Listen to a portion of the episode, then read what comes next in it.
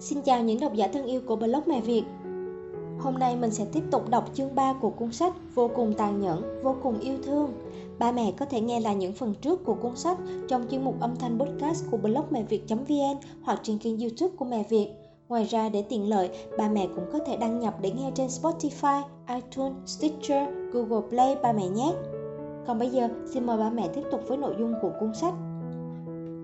Không lo cha mẹ không yêu con, chỉ lo biết yêu mà không biết dạy. Người Do Thái nổi tiếng trên rất nhiều lĩnh vực vì truyền thống giáo dục gia đình trong yêu có dạy, giúp dân tộc này duy trì sức chiến đấu mạnh mẽ. Các loại sách báo về giáo dục gia đình của Israel mà tôi từng đọc đều nhắc nhở các bậc cha mẹ một đạo lý rất đơn giản là đừng vì yêu con mà xem nhẹ việc dạy con.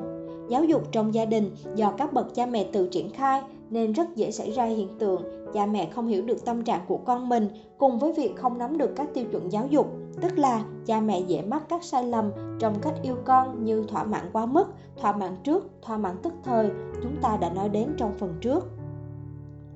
Gia huấn Do Thái cảnh báo phụ huynh: đừng lo bạn là người cha người mẹ không yêu thương con cái, chỉ sợ bạn quá yêu con mà quên mất việc dạy con. Yêu con là thiên chức của người làm cha làm mẹ. Tôi xin dẫn ra một vài ví dụ về tình yêu thương con cái của nhân loại như bà mẹ đi bộ. Vì muốn hiến gan khỏe mạnh, cứu sống con mình nên đã kiên trì đi bộ với cường độ cao mỗi ngày. Nhờ đó, lượng mỡ thừa trong gan của bà mà ngay cả các bác sĩ cũng phải bó tay đã hoàn toàn tiêu biến. Hay như đến tận lúc lâm chung, người mẹ bị đống đổ nát đè lên người trong một trận động đất vẫn không lưng cho con bú. Các bậc cha mẹ trong thiên hạ đều không tiếc thân mình, sẵn sàng nhảy vào nơi dầu sôi lửa bỏng vì con. Cho nên chúng ta không thể nghi ngờ tình yêu thương vô bờ bến họ dành cho con mình. Chỉ có điều, yêu con không phải là cái đích cuối cùng của giáo dục gia đình. Yêu con mà không biết dạy con chỉ càng khiến chúng thêm hư mà thôi. Phụ huynh Do Thái nhấn mạnh đến việc cha mẹ cần phải khép con cái vào khuôn khổ từ 5 lên 3. Vì sớm hay muộn, trẻ cũng phải đi vào khuôn khổ, nền nếp. Cha mẹ càng sớm thực hiện thì cái giá họ phải trả sau này càng ít đi và lợi ích thu được càng nhiều hơn. Trong yêu có dạy cũng là một trong những truyền thống giáo dục gia đình tốt đẹp được người Trung Quốc coi trọng nhất từ xưa đến nay. Những vị đại thần tiếng tăm lừng lẫy trong lịch sử như Tư Mã Quang, Tăng Quốc Phiên đều để lại các bài học răn dạy con cháu. Tư Mã Quang không chỉ viết câu chuyện đập vỡ vại nước, lưu lại tiếng thơ muôn đời. Ông còn viết cuốn Gia Phạm, trong đó có một câu nói nổi tiếng là: người làm mẹ không lo không yêu con, chỉ lo biết yêu mà không biết dạy. Cổ nhân nói: mẹ hiền thì con hư, yêu mà không dạy khiến con đổ đốn, phạm vào trọng tội, bị khép hình phạt, đi đến chỗ diệt thân. Không phải người khác làm con thất bại mà chính là người mẹ. Từ xưa đến nay có quá nhiều trường hợp tương tự như vậy, ta chẳng thể kể xiết. Ngay từ mấy ngàn năm trước, Tư Mã Quang đã nhận thấy sai lầm lớn nhất trong cách yêu con của các bậc cha mẹ là họ chỉ biết yêu mà không biết dạy, cuối cùng chỉ làm hỏng con, và lỗi lầm này hoàn toàn thuộc về cha mẹ. Ngoài ra, Trung Quốc còn có một bộ thư tịch cổ nổi tiếng là Nhan Thị Gia Huấn, gồm hơn 20 chương sách đầy tâm huyết. Tác giả của cuốn sách này là một người xuất thân từ gia đình danh gia vọng tộc.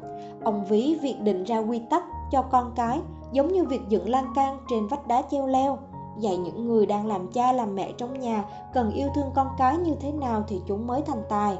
Qua đó có thể thấy, giáo dục gia đình của người Do Thái và giáo huấn cổ của người Trung Quốc còn lưu truyền cho đến ngày nay đều phân tích đúng trọng tâm giáo dục, làm chúng ta phải giật mình nhìn lại. Nếu thực sự yêu thương con cái, chúng ta hãy chú ý đưa chúng vào khuôn khổ ngay từ những năm đầu đời, không thể chỉ yêu mà không dạy. Các bậc cha mẹ Trung Quốc ngày nay hiểu câu giáo huấn yêu mà biết dạy ra sao? Phải nói rằng, dù hiện nay chúng ta coi trọng giáo dục hơn ngày trước rất nhiều, nhưng vẫn chưa hiểu hết được ý nghĩa sâu xa của câu yêu mà biết dạy. Yêu mà biết dạy là giáo dục nền nếp gia đình, là giáo dục tố chất, hay nói ngắn gọn là giáo dục con cái một cách nghiêm túc ngay từ đầu, chứ không chỉ là giáo dục âm nhạc, hội họa, thư pháp, taekwondo, chỉ số IQ, tiếng Anh và Olympic toán học. Trẻ em tựa như đoàn tàu nối đuôi nhau hướng về tương lai, thiếu trạm xuất phát là giáo dục gia phạm của cha mẹ. Đoàn tàu đó khó có thể vận hành an toàn và đi đến bến đỗ tốt đẹp ở nơi xa. Xưa nay những bài học như thế không còn gì là hiếm. Ngày nay, chúng ta thường xuyên bắt gặp cảnh tượng sau trong cuộc sống thực tế. ông bà hoặc cha mẹ bưng bát cơm đuổi theo đứa trẻ nhỡ nhỡ bón cơm. Cháu bé cầm đồ chơi trong tay, ngúng ngoẩy ăn được miếng cơm lại quay sang chơi một lúc, chạy quanh một vòng rồi mới chịu ăn thêm miếng nữa. Đến lúc cơm nguội canh lạnh vẫn còn quá nửa bát chưa ăn, phụ huynh cảm thấy vô cùng thương xót vì nó ăn chưa no.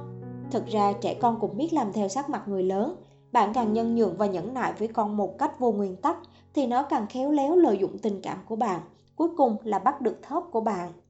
So với phụ huynh Trung Quốc, phụ huynh Do Thái nghiêm khắc hơn trong việc giữ gìn gia quy, gia pháp. Ở Israel, tôi gần như chưa bao giờ trông thấy cảnh cha mẹ chạy theo đứa con hơn 3 tuổi xúc cơm cho nó ăn. Sau khi thức ăn được dọn ra bàn, cả nhà sẽ ngồi dùng bữa. Nếu trẻ bướng bỉnh rời khỏi chỗ, không chịu ăn thì đến khi quay lại, đồ ăn thức uống trên bàn đã được dọn sạch rồi. Giờ trẻ muốn ăn cũng đâu còn cái gì để ăn nữa. Phụ huynh Trung Quốc coi việc dỗ con ăn là một việc khó nhọc, nhưng nếu chúng ta chịu suy nghĩ một chút thì đó chẳng phải là do cha mẹ không đặt ra nguyên tắc, quy củ cho con hay sao? Những bữa liên hoan của gia đình là một môi trường tốt nhất để kiểm tra mức độ chấp hành gia pháp của một đứa trẻ. Tôi nhận ra điều này khi sống cùng các gia đình Do Thái. Vốn là người rất hiếu khách, tôi thích mời hàng xóm và bạn bè thân hữu đến nhà chơi vào dịp cuối tuần. Không khí gia đình những ngày này luôn ồn ào náo nhiệt. Một lần, tôi mời nhà hàng xóm sang dùng cơm. Tôi làm cơm rang Dương Châu cùng một vài món ăn Trung Quốc đãi mọi người. Con trai 2 tuổi của nhà hàng xóm quấy khóc, đòi ăn bánh ngọt. Nhưng ở trước bàn ăn, người hàng xóm vẫn cố ý lấy thức ăn vào một cái đĩa nhỏ cho nó và bảo: nếu con không ngoan ngoãn ngồi ăn hết chỗ cơm này đi thì sẽ không có bánh ngọt cho con. Bữa tối hôm đó, thằng bé chỉ xúc mấy miếng cơm rồi lặng lẽ rời khỏi bàn. Sau bữa cơm, tôi mang kem sô-cô-la tự làm ra mời mọi người. Vừa trông thấy món điểm tâm yêu thích của mình, thằng bé sáng mắt lên, tỏ vẻ đầy thích thú. Nó quay sang xin mẹ mấy miếng cho đỡ thèm. Người mẹ ngồi im như không, mặc kệ thằng bé gào khóc, vòi vĩnh. Lúc đó tôi cảm thấy cô hàng xóm này hơi quá, chuyện bé xé ra to, cần gì phải nghiêm khắc với thằng bé mới 2 tuổi. Một năm sau, nhà hàng xóm đó lại sang nhà tôi làm khách. So với lần trước, cháu bé có sự thay đổi làm tôi ngỡ ngàng. Trước khi dùng bữa, hai vợ chồng nhà họ đã đặt ra quy ước với con. Chỉ khi thằng bé chịu ăn hết những thức ăn trong bát và được sự đồng ý của mẹ, nó mới được ra chỗ khác chơi. Hai vợ chồng họ giải thích với tôi. Với bọn trẻ, chúng ta cần phải đề ra 2 nguyên tắc. Một là trước khi làm việc gì cũng cần đặt ra quy ước với con. 2 là không thỏa hiệp với con ngay sau đó. Đặt ra quy ước cũng là tinh hoa giáo huấn của Trung Quốc thời cổ đại. Tư Mã Quang từng nói, không quản giáo dạy bảo con từ lúc nhỏ. Đợi đến khi nó lớn rồi mới lo dạy dỗ, chẳng khác nào không uống canh tỉa lá khi cây còn bé, để mặc nó phát triển tự nhiên, siêu siêu vẹo vẹo. Đến khi cây lớn bằng 2 người ôm mới lo uống cành tỉa lá, há chẳng tốn nhiều công sức hơn sao? Làm vậy cũng chẳng khác nào mở lồng thả chim đi, rồi đuổi theo bắt nó về, hay tháo dây cương cho ngựa chạy, sau đó đuổi lại.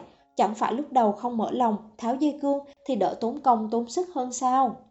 Các gia đình Trung Quốc hiện đại nhấn mạnh vào việc cho trẻ được tự do phát triển, song điều này thường dẫn giáo dục gia đình đi vào một sai lầm khác là dung túng ham muốn của trẻ một cách mù quáng. Để trẻ tự do phát triển không mâu thuẫn với việc áp dụng gia pháp cho trẻ ngay từ nhỏ. Có phép tắc là biểu hiện của một đứa trẻ có tố chất tốt và cũng là nền tảng giúp nó xây dựng nên một mối quan hệ tốt đẹp với các thành viên khác trong xã hội sau này. Làm sao để trẻ biết phép tắc? Một ví dụ đơn giản như chuyện nói năng chẳng hạn. Thấy con cái ăn nói tùy tiện mà cha mẹ không uốn nắn, nhắc nhở, như thế có nghĩa là cha mẹ biết yêu mà không biết dạy. Tôi có một người bạn già, một hôm bà ấy bế đứa cháu trai 2 tuổi sang nhà tôi chơi. Không hiểu vì lý do gì, đột nhiên thằng bé tát một cái vào mặt bà. Vậy mà bà bạn của tôi còn cười hễ hả. Ối chà, thằng bé này được lắm, bà đừng xem thường cháu tôi nhỏ nhé, nó đánh đau lắm đấy. Đúng là giống y như ông nó, có lần còn đánh ông nó đỏ hết cả mặt cơ mà. Bà bạn già của tôi còn đang nói dở câu chuyện thì bụp một cái, thằng bé lại tát vào mặt bà nó cái nữa. Những bậc cha mẹ không đánh giá đúng tầm quan trọng của việc giáo dục con cái theo khuôn phép gia đình trong giai đoạn đầu đời, thường có thái độ cho trẻ tự do phát triển theo ý mình. Lý do họ đưa ra là con hãy còn nhỏ, chưa hiểu gì nên có dạy nó bây giờ cũng bằng thừa, đợi nó lớn hơn một chút nữa thì cũng chưa muộn. Đó là cách nghĩ vô cùng tai hại. Gia đình tự nguyện đầu hàng trước yêu cầu của con trẻ, trẻ cầu được ước thấy và có hành vi không tuân thủ gia quy. Còn người lớn trong nhà đều tranh giành nhau tình cảm dành cho nó, chỉ lo nó không vui, bị tủi thân, trong khi đó là sao nhãng việc giáo dục con em mình một cách nghiêm túc ngay từ lúc nó còn nhỏ. Chả trách đến nay những gia đình này không tài nào hiểu được tại sao họ nuôi dạy con cái bằng tất cả tình thương và tâm huyết của người làm cha làm mẹ. Vậy mà có một ngày nọ, họ bàng hoàng nhận ra con mình trở nên xa lạ, hỗn láo và không hiểu cha mẹ. Cái gọi là ái chi thâm, trách chi thiết chính là trong yêu có dạy, những yêu cầu nghiêm khắc của cha mẹ đối với con cái bắt nguồn từ chính tình yêu thương con cái sâu đậm của họ. Bởi vậy, những người làm cha làm mẹ đừng để tình yêu mù quáng chi phối mình. Chúng ta phải vừa yêu vừa dạy, vừa chiều vừa nghiêm. Đương nhiên, nghiêm khắc không có nghĩa là đồng một tí là chửi mắng, đánh đập con, mà cần dựa trên tiền đề là sự hợp lý. Hơn nữa, cha mẹ cũng phải có hiểu biết, nhẫn nại, dạy bảo bé từ từ. Ví dụ như gia đình tôi, thật ra cách làm dưới đây của tôi cũng được gợi mở từ phụ huynh Do Thái. Họ rất thích định ra các quy tắc, dạy trẻ học gia pháp trong lúc vui chơi. Cách làm này vừa giúp họ tránh tổn thương đến lòng tự trọng của trẻ, vừa không ảnh hưởng đến mối quan hệ giữa cha mẹ và con cái. Thời tiết ở Israel rất nóng, trên sàn phòng khách các nhà thường được lát đá hoa cho mát. Huy nhà tôi rất thích nằm bò trên nền đá hoa mát lạnh, vừa ăn cơm vừa đọc sách. Huy, con không được nằm bò ra nền nhà ăn cơm như thế. Tôi kiên nhẫn nhắc Huy hết lần này đến lần khác. Vâng, con biết rồi ạ. Huy vui vẻ nghe lời, nhưng nhân lúc tôi không để ý, nó lại nằm bò ra nền nhà ăn cơm. Nói đi nói lại mấy lần vẫn không có tác dụng. Tôi quay sang bảo Dĩ Hoa: Dĩ Hoa, em con lại nằm bò ra nền nhà ăn cơm rồi kìa. Con mau vẽ lại bộ dạng của em lúc ăn cơm kiểu đó rồi đưa cho nó xem. Dĩ Hoa thừa hưởng năng khiếu vẽ từ tôi. Thằng bé mau chóng phát họa dáng vẻ của cậu em trai đang nằm bò ra nền nhà ăn cơm. Huy, em xem này. Hả? Sao lại giống chó thế? Không đúng, nhất định là anh bu xấu em rồi. Huy khăng khăng chối bỏ. Thấy Huy không tin mình trông giống như hình trong bức vẽ, tôi liền nảy ra một kế. Tôi lấy máy ảnh trong nhà ra, chụp cảnh Huy nằm bò ra nền nhà ăn cơm. Chỉ sau vài tiếng tách tách, mấy tấm ảnh đã trượt ra. Sao trông con lại giống con chó thế ạ? Huy cúi gằm mặt, ủ rũ. Từ đó về sau, thằng bé không còn nằm bò ra nền nhà ăn cơm nữa. Tục ngữ nói, không có quy và cụ thì không thể vẽ được hình tròn, hình vuông. Sở dĩ người Do Thái có tỷ lệ thành công rất cao trong giáo dục gia đình vì họ rất coi trọng việc xây dựng khuôn phép cho con trẻ ngay từ nhỏ. Vậy rốt cuộc người Do Thái có bao nhiêu gia quy? Thực ra đó đều là những quy tắc quen thuộc trong cuộc sống hàng ngày của chúng ta. Ví dụ như muốn ra ngoài, trẻ phải xin phép người lớn và về nhà đúng hẹn. Gặp hàng xóm láng giềng, trẻ phải chủ động chào hỏi, dọn dẹp phòng riêng gọn gàng, sạch sẽ. Ăn xong phải mang bát vào bếp, sau khi dùng đồ dùng chung của cả nhà, trẻ phải trả về đúng vị trí. Khả năng kiểm soát bản thân của các bé trai có phần kém hơn, dù đã sửa thói quen xấu, nhưng chúng vẫn có thể tái phạm. Nên các bậc cha mẹ đừng phạt các bé ngay từ lần đầu chúng làm trái quy định. Hãy nhẹ nhàng nhắc nhở con. Nếu sau 3 lần nhắc nhở trẻ vẫn phạm lỗi, lúc này cha mẹ mới cần nhắc đến hình phạt. Khi con cái hình thành thói quen tự giác, các bậc cha mẹ Do Thái đỡ được rất nhiều thời gian và công sức. Mỗi lần phát sinh những tình huống tương tự, phụ huynh không cần dạy lại trẻ từ đầu mà chỉ cần nói: đã đến lúc tắt đèn rồi con, đến giờ ăn tối rồi, đến lúc thu dọn đồ chơi rồi. Chúng sẽ tự biết mình nên làm gì, không như nhiều phụ huynh Trung Quốc hiện nay, vừa đuổi con khắp nhà vừa dỗ dành: con ngoan, mau lại đây ăn cơm nào, ăn thêm một miếng nữa thôi. Hay mệt mỏi, đầu hàng nhìn đống đồ chơi con bày ra khắp nhà, chán chường bảo: sao con lại ném đồ chơi vung vãi khắp nhà vậy? Và cũng có khi giả vờ nghiêm mặt bảo: sao con không chịu nghe lời mẹ? Dù thật ra trong lòng cha mẹ đã thầm chịu thua con, vì tất cả những chuyện này đã trở nên quá quen thuộc. Có thể sẽ có người hỏi, liệu khuôn phép gia đình có tạo nên cái nhìn tiêu cực ở trẻ, rằng cha mẹ không yêu thương con hay không? Về vấn đề nuôi dạy con cái, định ra khuôn phép gia đình, trước tiên phụ huynh Do Thái sẽ giảng giải cho con em mình hiểu rõ nền nếp, phép tắc của gia đình, chứ không bắt trẻ làm theo lời cha mẹ một cách máy móc. Ba mẹ đang nghe chương 3 của cuốn sách Vô cùng tàn nhẫn, vô cùng yêu thương trong chuyên mục đọc sách của kênh âm thanh Bookcast Mẹ Việt. Những nội dung sách rất thực tế, ba mẹ hãy áp dụng trong chăm sóc và nuôi dạy con hàng ngày nhé. Có ba mẹ nào ở đây chưa được tham gia vào group Mẹ Việt trên Facebook không ạ? Group Mẹ Việt là nơi các ba mẹ cùng nhau thảo luận, chia sẻ kiến thức nuôi dạy con. Ba mẹ hãy nhắn tin cho chị Thuần hoặc blog Mẹ Việt để được add vào nhé. Tiếp theo chúng ta sẽ cùng quay trở lại với nội dung của cuốn sách. Hồi tôi mới chuyển đến thành phố Ten Avil, đối diện nhà tôi là một nhà hàng xóm có 3 người. Tuy là hàng xóm gần kề, nhưng vì hàng ngày mọi người đều bận rộn, nên chúng tôi rất ít khi có cơ hội tụ tập, nói chuyện cùng nhau. Một hôm rảnh rỗi, cả nhà họ kéo sang nhà tôi chơi. Tôi vội vàng đi chuẩn bị hoa quả, rửa dâu tây, bổ dưa hấu mời họ. Tôi chọn miếng dưa hấu ít hạt đưa cho cháu bé. Nó ăn được 2 miếng thì đặt miếng dưa hấu xuống bàn uống nước, thò tay ra nhón lấy một quả dâu tây đưa lên miệng, cắn một miếng nhỏ rồi lại bỏ xuống và thò tay ra bóc nắm hạt dưa. Cha cháu bé thấy vậy liền nghiêm giọng bảo: "Con cầm miếng dưa hấu, dâu tây lên ăn cho hết đi rồi mới được lấy thứ khác." Tôi cười đỡ lời: "Anh cứ để cháu nó thích ăn gì thì ăn, chẳng phải vẫn còn rất nhiều thứ sao?" Cha cháu bé đáp: "Chúng ta không nên lãng phí, tiết kiệm không liên quan gì đến giàu nghèo. Nhưng đây là thói quen tốt cần hình thành cho con cái ngay từ khi chúng còn nhỏ."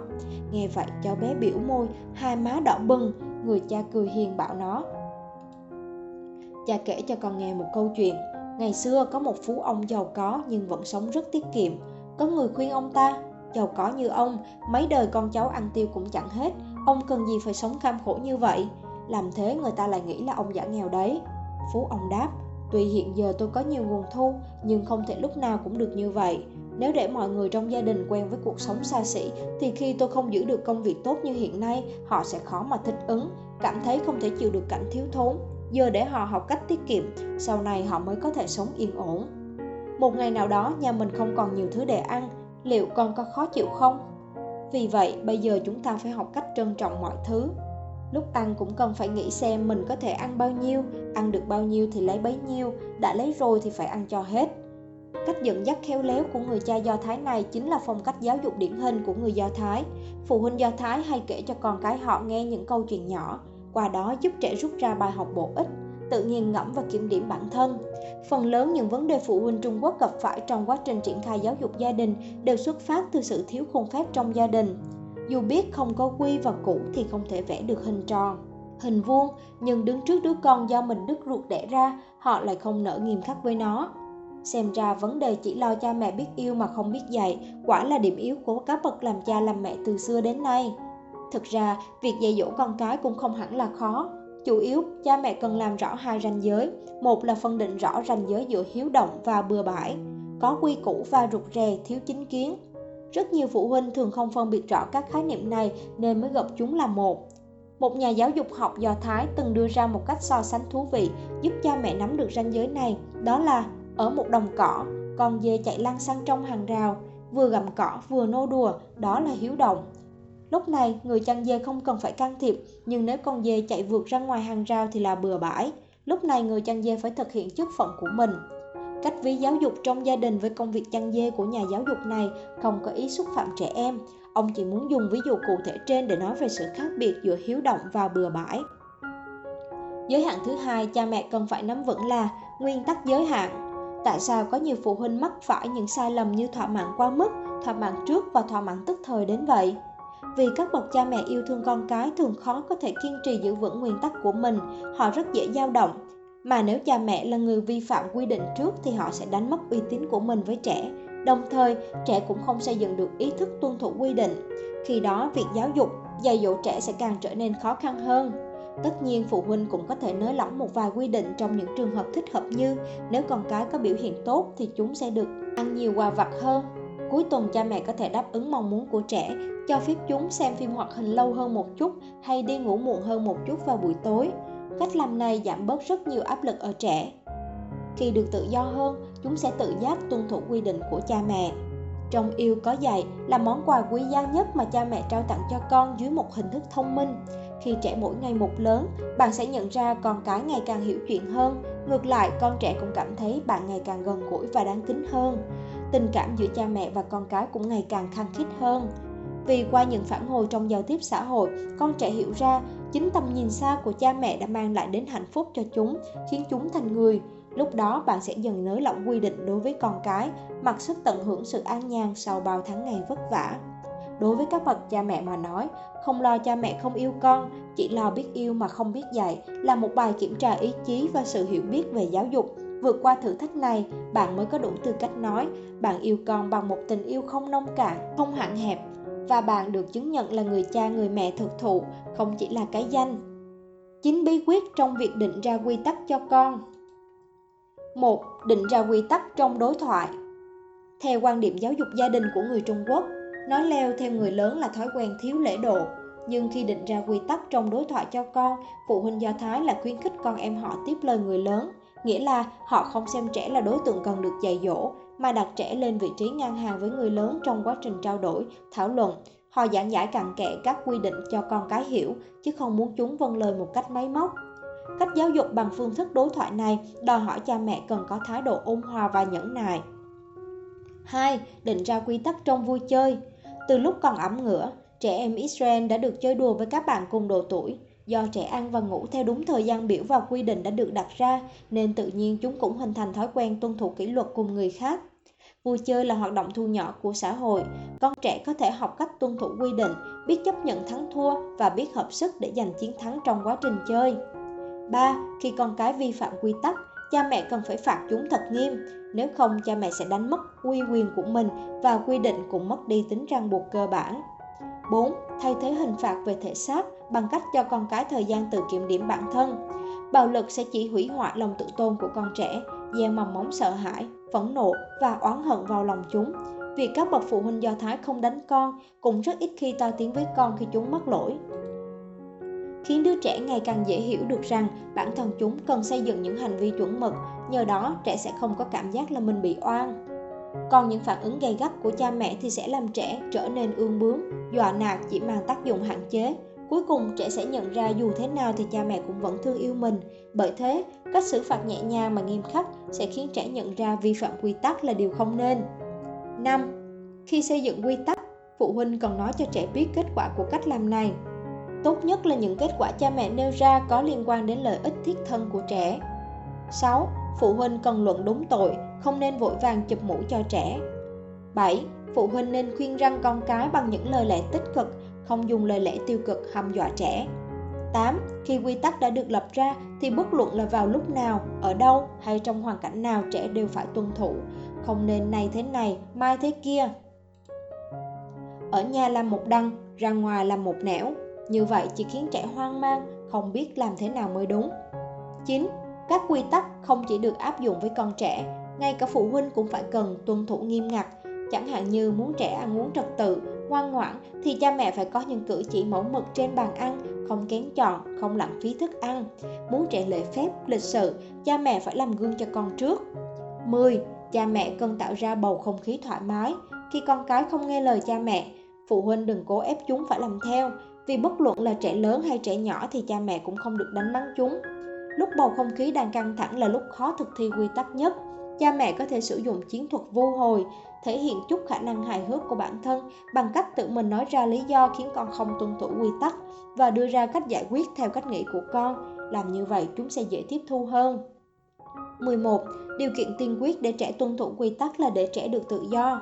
Trong cuộc sống thực tế, không ít bậc cha mẹ thường vì không phân biệt rõ ràng giới hạn giữa hiếu động và bừa bãi, có quy có củ và rụt rè thiếu chủ kiến nên mới gặp chúng làm một. Như vậy là phần đọc sách của chuyên mục âm thanh Mẹ Việt hôm nay đã kết thúc. Xin chào và hẹn gặp lại ba mẹ trong các podcast tiếp theo của Mẹ Việt được phát sóng hàng ngày trên trang podcast blogmẹviet.vn hoặc kênh Spotify, iTunes, Google Play. Bạn chỉ cần search Mẹ Việt để theo dõi và lắng nghe.